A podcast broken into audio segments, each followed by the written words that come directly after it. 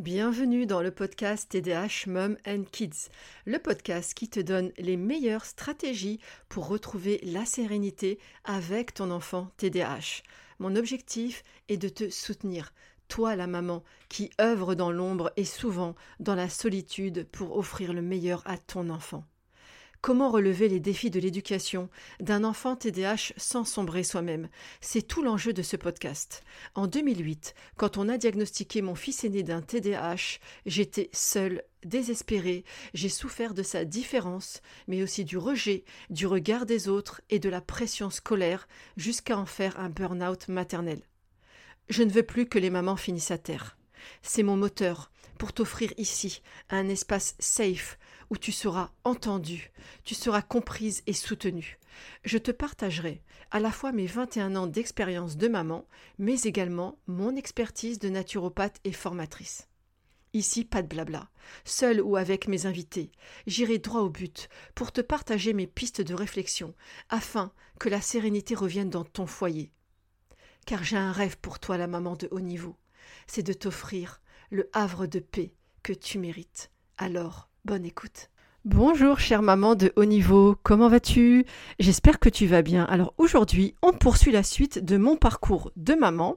Si tu n'as pas visionné la première partie, je t'invite à aller l'écouter avant de démarrer cet épisode.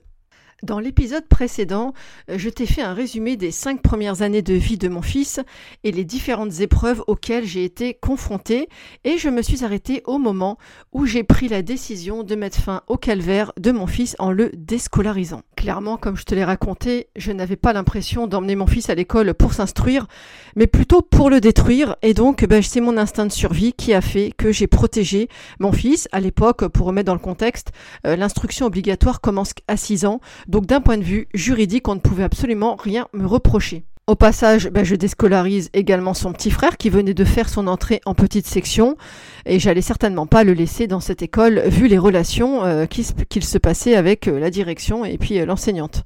Commence alors pour nous une nouvelle aventure, loin des adultes incompétents et malveillants qui nous ont tant fait souffrir. Quel soulagement, quel soulagement mon Dieu! Désormais, ma priorité, c'est le bien-être de mes enfants, avec évidemment un focus sur mon fils T D A H. Je vous rappelle qu'à ce moment-là, il n'est pas encore diagnostiqué, hein, pas de diagnostic officiel, mais le rendez-vous est pris et je vais devoir patienter en fait presque deux ans avant d'obtenir ce fameux rendez-vous. Le bienfait de cette déscolarisation est immédiate, tant sur mon fils que sur moi. Mon fils retrouve son sourire malicieux et son humour déjà très présent. Il est beaucoup moins agité, euh, vraiment. Je retrouve un enfant heureux, quoi, un enfant tout simplement. Quant à moi, eh ben, je retrouve progressivement euh, le sommeil, même si je suis encore très fatiguée. Je m'improvise alors maîtresse d'école, hein, c'était pas prévu au programme, mais finalement, bah, le destin en a décidé autrement. Et je décide de leur faire faire des activités pédagogiques euh, en suivant le programme autour de la lecture, l'écriture, à raison de trente minutes chaque matin, et c'est tout. Oui, parce que ma priorité, c'était pas le programme scolaire. Ma priorité, c'était de vivre, tout simplement. Alors j'appréhendais un peu, hein, c'est normal, mais finalement, je suis très surprise par la coopération de mon fils, qui prend vraiment plaisir à travailler dans ce cadre bienveillant. Le reste de la journée, c'est activités physiques ou éducatives en extérieur. On bouge beaucoup, car je m'adapte bah, à ses besoins, et il a besoin de prendre l'air. Autant vous dire que nous avons passé une merveilleuse année remplie de rires et de découvertes, le bonheur absolu. Arrive le C P et j'hésite à le remettre dans le système. L'école devient obligatoire, enfin l'instruction plutôt devient obligatoire. Et finalement, avec son accord, il a envie de retrouver ses copains. Je vais le changer évidemment d'école pour éviter la stigmatisation. Finalement, il va entrer au C P. Je garde son petit frère à la maison qui kiffe sa vie et préfère rester à la maison. D'ailleurs, euh, du haut de ses dix-neuf ans aujourd'hui, il me rappelle toujours que cette période a été vraiment la meilleure de sa vie d'enfant.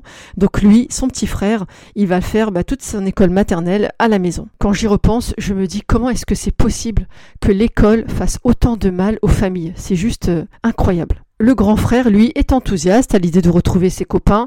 Euh, moi, beaucoup moins, je vous laisse imaginer hein, les stigmates, hein, vu comment ça s'était passé. J'appréhende le regard encore de l'école, de l'institution, sur la singularité de mon fils qui n'a pas encore euh, bah, de diagnostic officiel. Autant vous dire que le jour de la rentrée, j'étais très très anxieuse. J'ai compté les heures hein, ce jour-là euh, jusqu'à ce que je récupère mon fils. Et à seize heures trente, euh, j'oublierai jamais lorsque je vois sa petite frimousse sortir de l'école. Je stressais comme s'il venait de passer un examen important. On aurait dit qu'il venait de passer le bac. Euh, je l'aperçois et je m'approche de lui et je lui dis « Ça va chérie, ça s'est bien passé ?» Et là, il me répond avec un aplomb déconcertant « C'est trop facile l'école !» Mort de rire. J'éclate de rire et intérie- intérieurement, je me dis que visiblement, j'ai quand même bien fait mon taf, même si je me suis improvisée enseignante et qu'en travaillant finalement juste trente minutes par jour, eh bien, on avait euh, clôturé le programme et d'ailleurs, il débutait l'année avec un niveau plus avancé que la moyenne. Alors, c'est vrai que si scolairement, cela se passait bien, euh, rapidement, je vais commencer à revivre le même cirque qu'autrefois, même si son enseignante de C P, il faut être honnête, est beaucoup moins hostile, on va dire, dans sa méthode, dans son approche, mais elle va se plaindre quotidiennement de son agitation en classe. Il bouge, il fait du bruit avec ses stylos, il embête ses camarades, et cetera et cetera. Rapidement, bah, il est puni régulièrement. Il faut dire aussi que sa taille le dessert hein, et sa force physique aussi. Il est plus grand que la moyenne alors qu'il est de fin d'année. Euh, il a toujours été très mince, mais en même temps euh, très athlétique, très musclé et tonique. Et pour l'anecdote, euh, il a toujours eu beaucoup de force. Lorsqu'il était bébé, s'il m'attrapait les cheveux, j'étais bien incapable de, ra- de récupérer ma tignasse sans l'aide de son père. C'était juste impossible. Une fois aussi, je me rappelle, on était au parc à jeux pour enfants et il y avait un groupe d'ados qui faisait un foot à proximité. Donc, bah, lui, il était en train de jouer et puis d'un seul coup, je l'ai vu subitement courir à une vitesse incroyable pour aller récupérer le ballon des ados à pleine main. Et je voyais le groupe d'ados qui n'arrivait pas à récupérer leur ballon. J'étais là au loin, essoufflée, en train de crier « Mais rends-leur le ballon, rends-leur le ballon !» Non mais c'était un truc de dingue. Il a été vraiment doté, euh, Mashallah le Mabarek, d'un physique athlétique et sportif très avantageux, mais qu'il a beaucoup desservi petit, car évidemment, il ne savait pas lui-même gérer en fait ben, cet avantage, cette force physique. Alors, compte tenu aussi de son impulsivité, euh, évidemment, c'était un enfant. Si on le cherchait, eh bien, on le trouvait. Il répondait présent. Ça, il n'y avait pas de problème. Et le problème, c'est que ses petits camarades avaient vite compris le manège et que donc, bah, ils s'amusaient un petit peu à, à le chauffer, à le provoquer. Et évidemment, bah, lui, il rétorquait, il répondait, il ne se laissait pas faire. Et c'était systématiquement lui qui était puni. Il ressentait vraiment un sentiment d'injustice puisqu'il se faisait en fait embêter. Il répondait et finalement, bah, les agresseurs finissaient à terre. Et c'est mon fils, évidemment, qui passait pour le méchant, bah parce qu'il était plus fort physiquement. Parfois, je le retrouvais en, en punition lorsque j'allais le récupérer. Et lui-même, il était incapable de m'expliquer pourquoi il avait été puni. On ne lui expliquait pas. Et donc, bah, il était là, il ne comprenait pas. Et, et il était vraiment euh, courageux parce qu'il ne s'en plaignait même pas, en fait. Il faisait avec. Pour lui, euh, ça faisait partie bah, de l'école, en fait, tout simplement. Il ne se plaignait jamais, il endurait. Et j'étais, moi, plus révoltée que lui euh, par ce qu'il se passait, en fait, hein. Alors sur le plan social, il n'avait pas vraiment d'amis, euh, il jouait avec les autres mais pas vraiment de lien. Il ne savait pas s'y, s'y prendre en fait et ça a toujours été compliqué lorsqu'il était en primaire.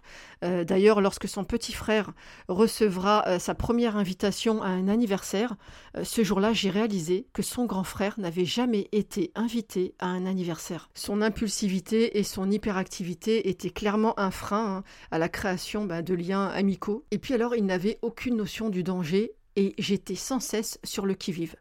Il avait une passion pour les arbres qu'il grimpait avec une, agi- une agilité hallucinante. Je me rappelle une fois avoir croisé une amie.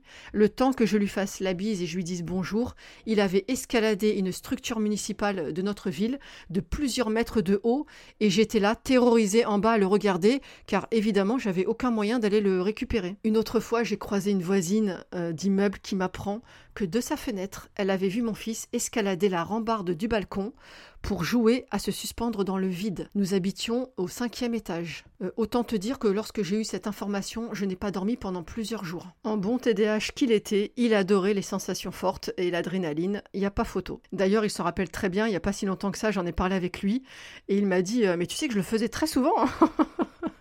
Voilà un peu pour vous situer les problématiques principales que je rencontrais au quotidien avec lui. Ensuite est arrivé le fameux mois de mai de son année de C P, le mois du rendez-vous avec le neurologue. J'attendais ce rendez-vous comme si ma vie en dépendait. J'y avais mis beaucoup d'espoir, un peu trop peut-être. En réalité, ce n'était pas tant le diagnostic que j'attendais avec impatience, c'était surtout que j'avais besoin d'être comprise dans ma souffrance. J'avais besoin que quelqu'un qui connaisse le trouble comprenne et, et pose des mots sur ce que j'étais en train de vivre en fait, parce que jusque-là, j'avais surtout été jugée, critiquée et humiliée. Le jour tant attendu est arrivé, le neurologue me pose des questions, l'ausculte, et puis il pose les mots. Il a un T D A H avec une forte impulsivité et une forte hyperactivité. Je suis à la fois soulagée et en même temps triste, je ressens beaucoup d'émotions en même temps. Et là voilà, je, je suis encore sous le choc de cette annonce, euh, et je vois le médecin qui est déjà en train d'écrire sur une ordonnance et il me parle de protocole et de médication. Euh, moi, je ne comprends pas, ça va beaucoup trop vite pour mon cerveau. Euh, d'ailleurs, je suis moi-même T D A H, donc hypersensible, et donc voilà, la gestion des émotions, c'est pas simple. Et surtout, je ne ressens aucune espèce d'empathie de sa part, c'est vraiment très froid. Alors j'essaye de récupérer un petit peu mes, mes esprits et je lui dis timide, timidement que je ne suis pas prête à passer aussi rapidement à la médication et que je dois aussi en parler à son père qui n'était pas présent. Et là, sa réaction m'a laissée sans voix. Il m'a regardée comme ça, il m'a dit « Alors, on ne fait rien, c'est ça ? Et on va le laisser continuer à souffrir comme ça ?» euh, Comment te dire, euh, je n'étais pas prête. Ajouter de la culpabilisation à mon mal-être, alors que déjà depuis six ans, je m'épuisais à œuvrer pour l'aider dans la plus grande solitude, j'étais atterrée. Je comprends qu'il n'y aura aucune discussion possible, euh, il est l'expert et je ne suis qu'une maman, donc je n'ai pas mon mot à dire.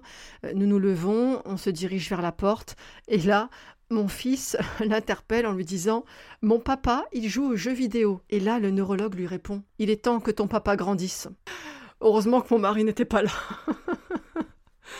Puis, il me tend l'ordonnance en me disant « Vous allez voir, madame, avec ça, il va devenir un génie, cet enfant. » J'étais scotchée. Euh, comment te dire que son argument ne m'a pas convaincue du tout. Euh, je ne voulais pas que mon enfant soit un génie, je voulais juste qu'il aille bien, en fait, et qu'il puisse vivre sa vie d'enfant et grandir. Et c'est à ce moment-là que j'ai compris que j'allais devoir continuer d'œuvrer seule dans cet océan d'incompréhension.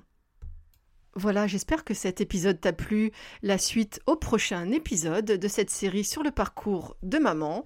Et puis, si tu as aimé ce, cet épisode, je t'invite à me laisser cinq étoiles et un commentaire. Et n'hésite pas surtout à le partager à une autre maman que tu connais et qui galère. Voilà, à bientôt.